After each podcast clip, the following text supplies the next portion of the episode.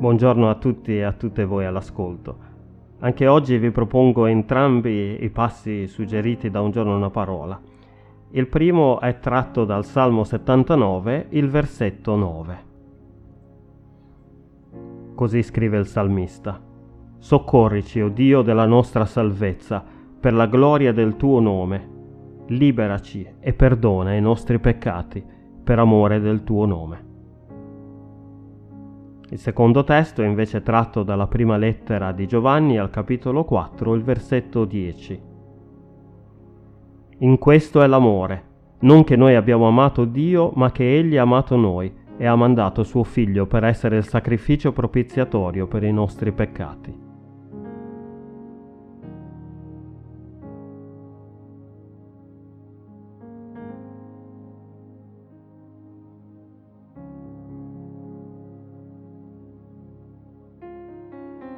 Al centro dell'annuncio del Vangelo di Gesù Cristo c'è il perdono dei nostri peccati. Il peccato non è tanto il disubbidire delle regole morali, ma è più che altro il vivere per se stessi, chiudendo le porte a Dio e agli altri. Qualunque cosa noi facciamo è sempre macchiata dal nostro egoismo ed egocentrismo e per questo abbiamo bisogno del perdono di Dio per andare avanti. Il Dio che lodiamo e serviamo non è un Dio rancoroso, né tantomeno capriccioso e lunatico. No, al contrario, la scrittura ci rivela un Dio pieno di amore e di grazia per le sue creature, ed un Dio che basa la sua grazia non sul suo sentire del momento o sulla simpatia che potrebbe provare per alcuni di noi e che potrebbe cambiare a seconda del suo umore, ma sulla certezza di ciò che il suo unigenito figlio Gesù Cristo ha compiuto per noi sulla croce.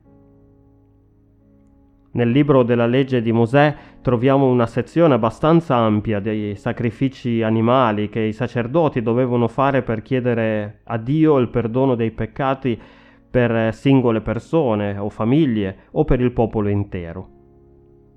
Il sacrificio di Gesù sulla croce invece è il sacrificio con la S maiuscola, cioè quello fatta, fatto una volta per tutte per il perdono dei peccati di tutta l'umanità. Non c'è più bisogno di alcun sacrificio perché quello di Cristo è il sacrificio ultimo e perfetto, l'unico in grado di portare davvero la salvezza. Per ottenere la salvezza noi non abbiamo dovuto né potuto fare nulla.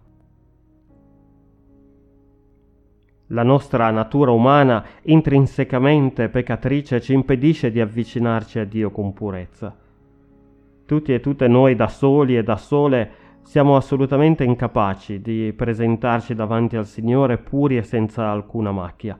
Pertanto ci dice Giovanni, è Dio che prende l'iniziativa.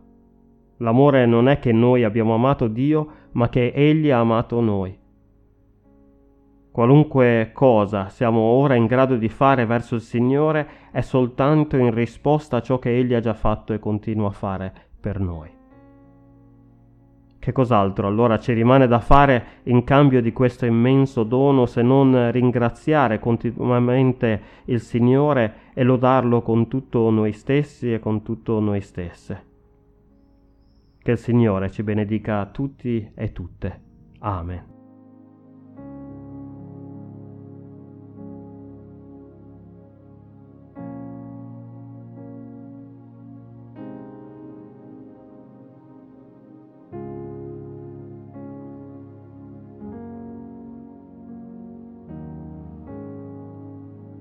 Leggiamo la preghiera per oggi contenuta nel libretto Un giorno una parola.